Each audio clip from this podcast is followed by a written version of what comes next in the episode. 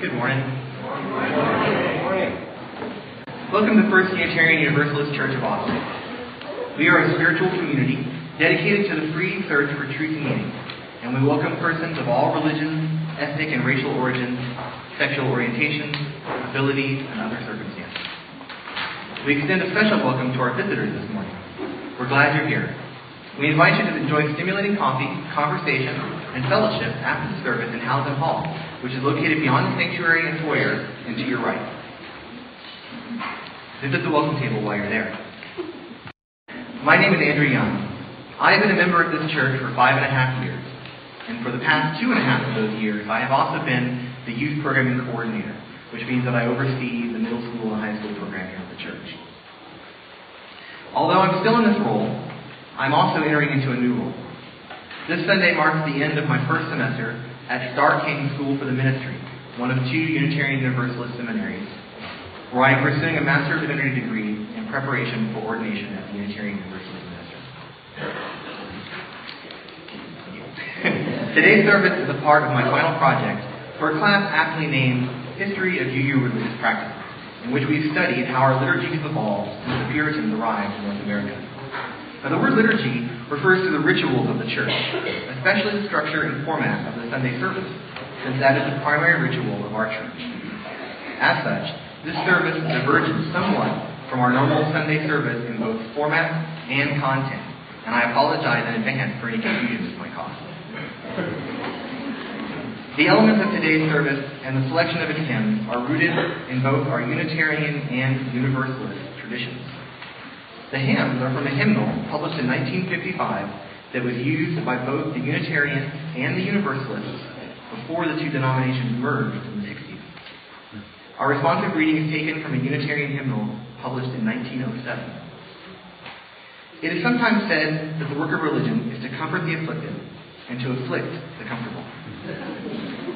Today's service is sure to do both.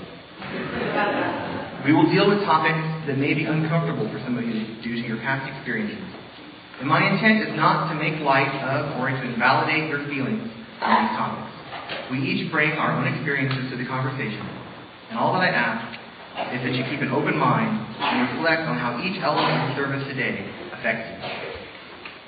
Pay, pay special attention to the words and phrases which trigger strong emotions for you, either positive or negative. So, now as we begin our sacred time together, please join me in reading the words for lighting our chalice, which are printed in your order of service. Love, the church, the truth, and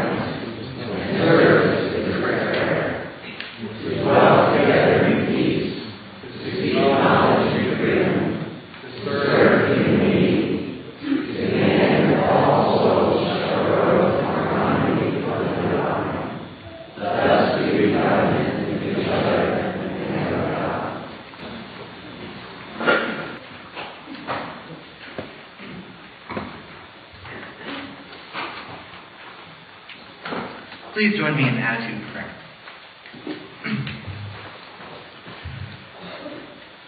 La recternulo estas mi pastisto, mi mancas ne havas. Sur verdai herbejoj vi ripozigas min, apud tranquilai, aquae li conducas min. Vi credigas mian animon, vi conducas min lau voio de la vero pro sia nomo, et ciam mi iros tra valo de densa malumo, mi ne timos malbonan, char vi estes con mi. Via bastonon cae apogigilo tranquilligos mi. Vi cobras por vi por mi tablon anta miai malamicoi. Vi smilis per olio mian capon, mi vocalo estas panigita. Nur bono cae favoro sequos min in la dauro de mia tuta vivo, cae mi restos en la domo de la eternulo eterne. Language is powerful. And yet language is arbitrary. The words we use have no inherent meaning, only the meaning that we give them. And yet the words we use are still powerful because of that meaning. Dr. Zamenhof knew this well. In the 1880s, he invented a language now called Esperanto, which you have just heard a sample of. Dr. Zamenhof grew up in a community that spoke four different languages, each with its own cultural heritage. And he saw how the differences in language created walls between community members. This was why he invented a language that didn't belong to any single country or culture. He hoped that this language, with its lack of cultural and linguistic baggage, could help bring people together by lifting up their commonalities and rejoicing in their. How does language affect the way you see the world? This is what I would like you to meditate on for the next few minutes, whether you sit quietly or come to the window to light a candle. Take a moment to reflect on how you react differently to the Esperanto verse you just heard and its, English equivalent. The Lord is my shepherd. I shall not want. He maketh me to lie down in green pastures. He leadeth me beside the still waters. He restoreth my soul. He leadeth me in the path of righteousness for his name's sake. Yea, though I walk through the valley of the shadow of death, I will fear no evil, for thou art with me. Thy rod and thy staff, they comfort me. Thou preparest the table before me in the presence of mine enemies. Thou anointest my head with oil. My cup runneth over. Surely goodness and mercy shall follow me all the days of my life, and I will dwell in the house of the Lord forever. Like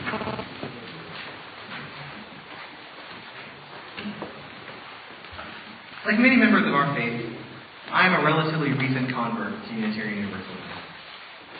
I was raised in a non-religious home, the son of free-thinking parents who were the product of the Cultural Revolution of the 1960s. As a child, I attended Catholic, Lutheran, Episcopal, Methodist, Baptist, Mormon, pagan, and Jewish services with friends and extended family. But I was always only an observer and never a believer, because I couldn't subscribe to the central ideas of these groups. I didn't believe in magic, or in a God that would condemn so many of my friends to eternal damnation despite how much good they did in the world. After high school, I discovered Buddhism. And I embraced its teachings because they didn't require me to believe in a deity or in superstition. By the time I found the UU Church several years later, I considered myself a staunch atheist and skeptic. Now, when I say atheist, I want to be clear that I mean literally an atheist. That is, one who does not believe in God. This is subtly but importantly different from one who believes there is no God. Often this is the difference between a soft atheist and a hard atheist. Although my wife considers herself a militant agnostic. This, uh, I had no proof one way or the other, but I knew for sure that I didn't believe in the God of the Christian fundamentalists.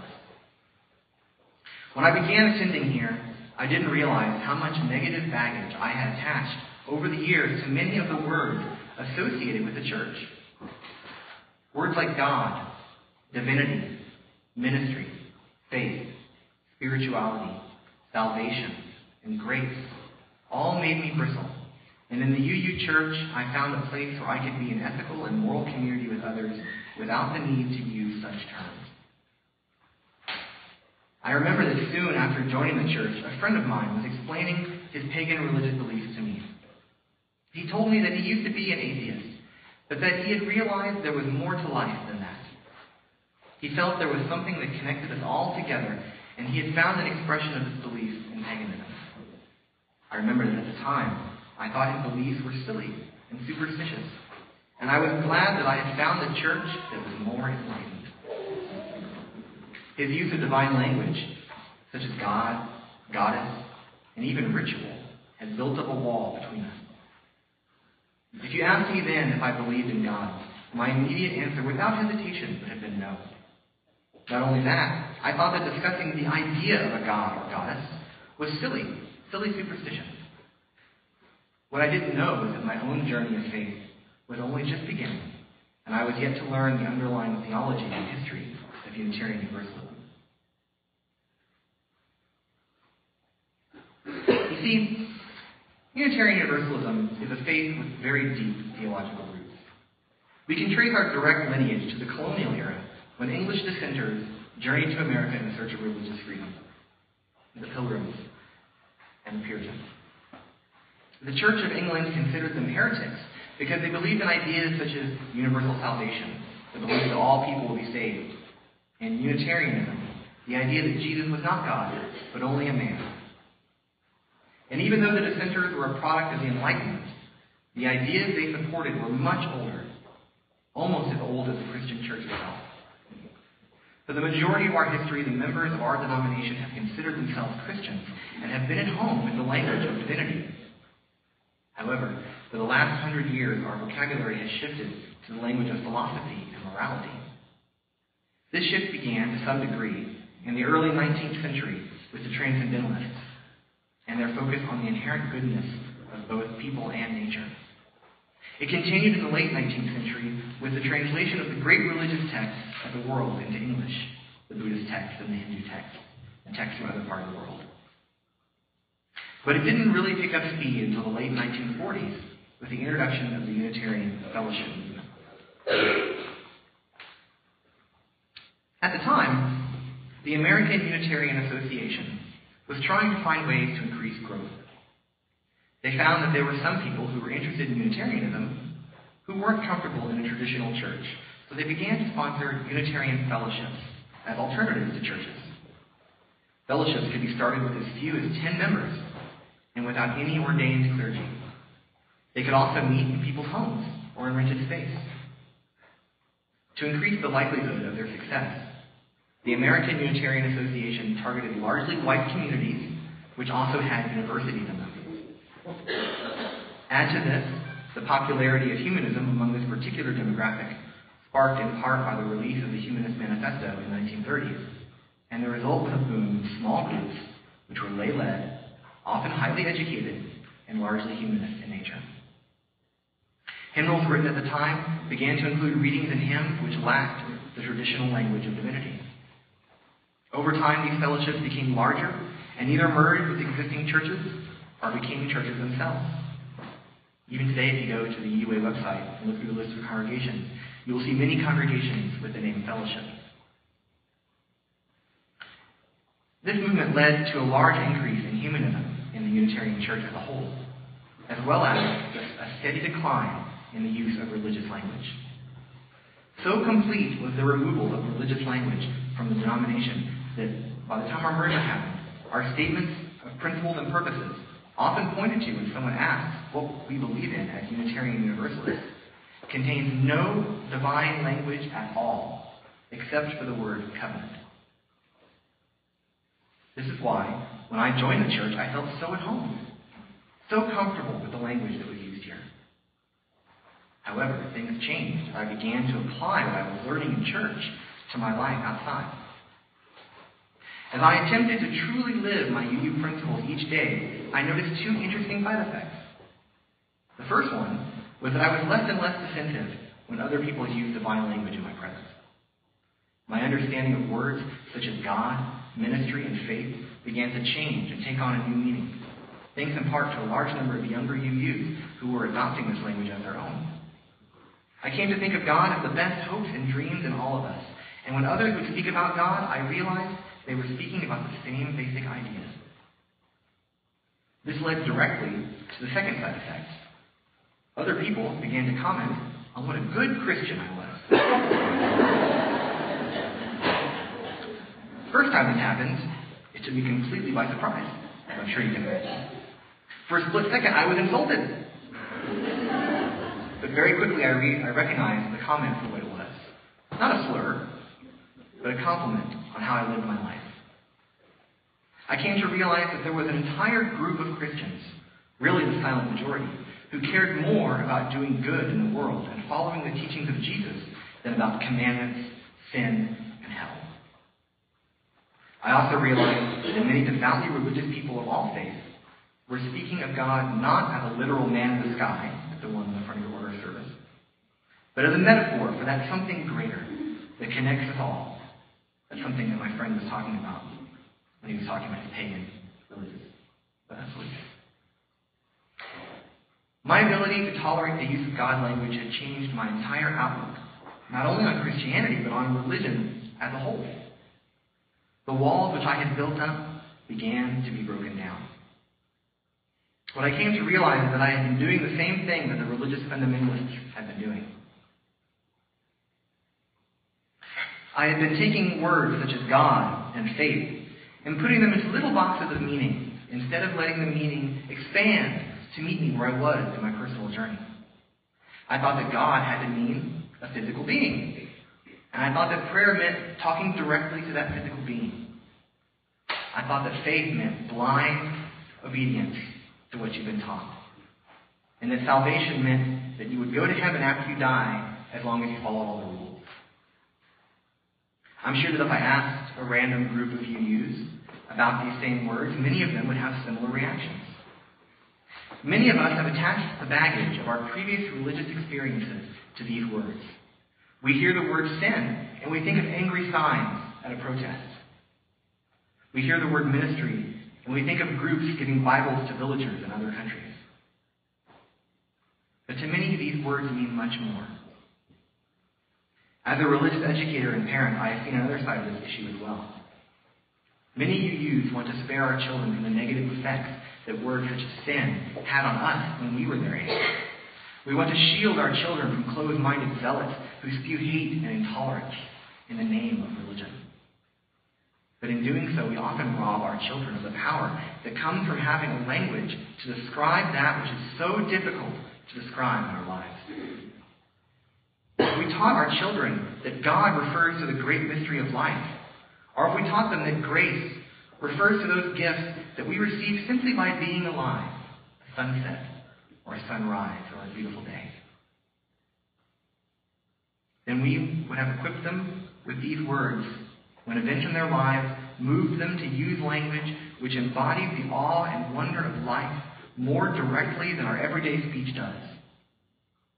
Instead, we have given that power to the fundamentalists by making sure that their definitions of these words are the only ones our children will ever learn. Now, I'm not trying to influence you one way or the other about your personal belief in God. Instead, my goal is to make you think about why the word itself is so problematic for Unitarian Universalists. I think that one of the reasons is that many times when we are asked, Do you believe in God? We are expected to give a yes or no answer to a very complicated question. I think another reason is that many of the popular concepts of God are so simplistic and so confined that we resist forcing the indescribable spiritual intuitions of our minds and hearts into such a simple and narrow description. The real question is not, what do you believe? The real question is, in what do you have faith? When all seems lost and darkness is everywhere, to what do you pray for salvation from the darkness? If you put your hopes out to the universe, then perhaps the universe is God. If you rely on the inherent goodness of all people, then perhaps that is God. I knew that my understanding of God and especially of the Word God, had changed significantly when I was asked by a high school youth if I believed in God, and I was able to honestly answer yes. Although I don't believe in a personal God whom I'm able to interact with, I do believe in a wonderfully complex universe and in the spark of divine in every living thing. To me, this is God. Now, my belief in God really hasn't changed since I became a UU.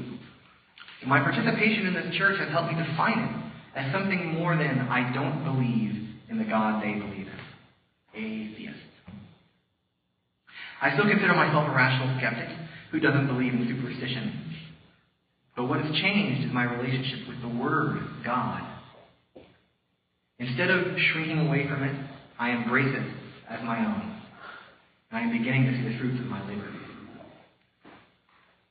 This year, my nine year old daughter began, began attending school at Redeemer Lutheran, a local private school that is part of Redeemer Lutheran Church. When we first started looking at private schools for my daughter, I was concerned because many of them are very conservative. We chose Redeemer because of its rigorous academic program, but it came with some possible drawbacks. Two of these are the weekly chapels and Bible verse memorizations, but the more serious one is that the school, is the church which runs the school is a member of the Missouri Synod.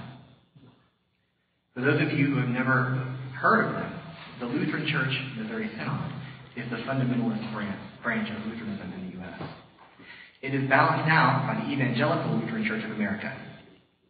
Whereas the ELCA ordains gay clergy, the Missouri Synod doesn't even ordain women. They hold to the fundamentalist stance of strict biblical inerrancy. I'm sure you can imagine why this concerned me. When we interviewed the principal, we were shown around the and we were assured that they taught evolution and that they were tolerant of other faiths at school. The principal told us that a Muslim girl had even been student body president a few years ago. When we spoke to my daughter's teacher, he told us that they had an atheist student the year before and enjoyed having conversations with him about religion. So we signed up my daughter and hoped for the best. All of my fears were swept away on the very first day of school. The kids all put together bags with objects in them which represented who they were. The idea was for the kids to try and guess which bag belonged to which child, based solely on the things in the bag. Among the things in my daughter's bag was a chalice. When they made posters that told other students about their interests and hobbies, my daughter wrote, I'm a Unitarian Universalist at the very first thing on the poster.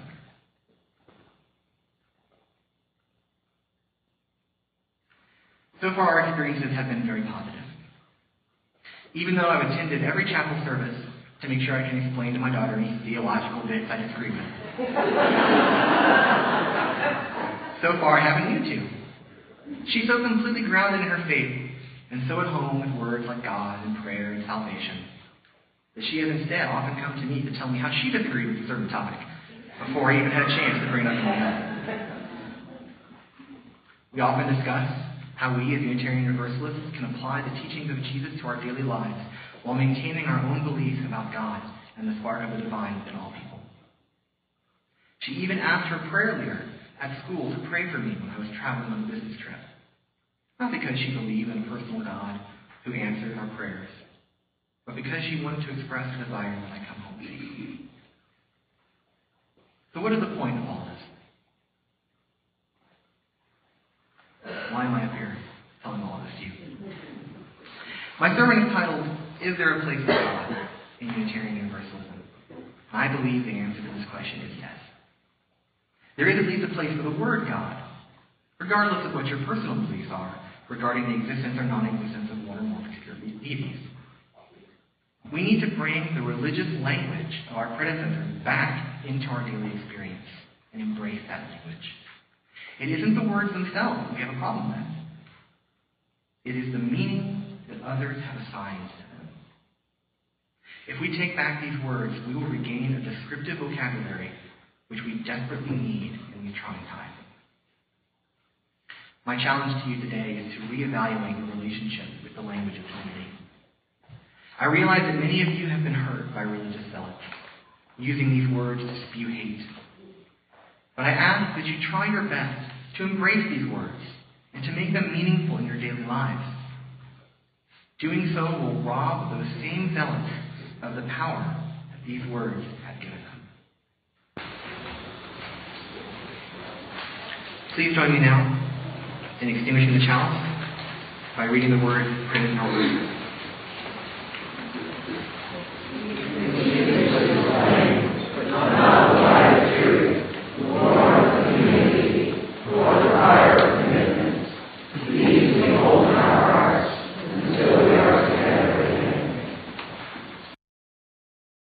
I will leave today with a quote from the book Fluent in Faith, the Unitarian Universalist Embrace of Religious Language, which I highly suggest you have a look at. God is the voice or impulse calling us toward goodness, beauty, creativity, love, justice, growth. God is a mysterious impulse available to us, a too often unheeded voice within me and you and all of life. This God calls and invites, prompts and lures, but it is up to us whether to respond. We are a part of an interconnected web of life in which each, each affects all. There is a sacred spark, a spiritual energy and power in each of us. It matters what we do with our lives. The great, ultimately unnameable mystery of life is a call to goodness and love. As we choose love, decide for love, stand on the side of love, we are part of the growing God in the universe. I implore you to find ways to embrace this language in your daily lives and to teach your families and others about your faith by using the language of divinity. Words only have meaning because we give them meaning. If we don't give these words a deeper and broader meaning, if we aren't comfortable using them to describe our faith, then they will always be used to rail against us, and the walls between us and those of other faiths will continue to stand. Go now in peace until we meet again. Amen. This is a presentation of the First Unitarian Universalist Church of Austin.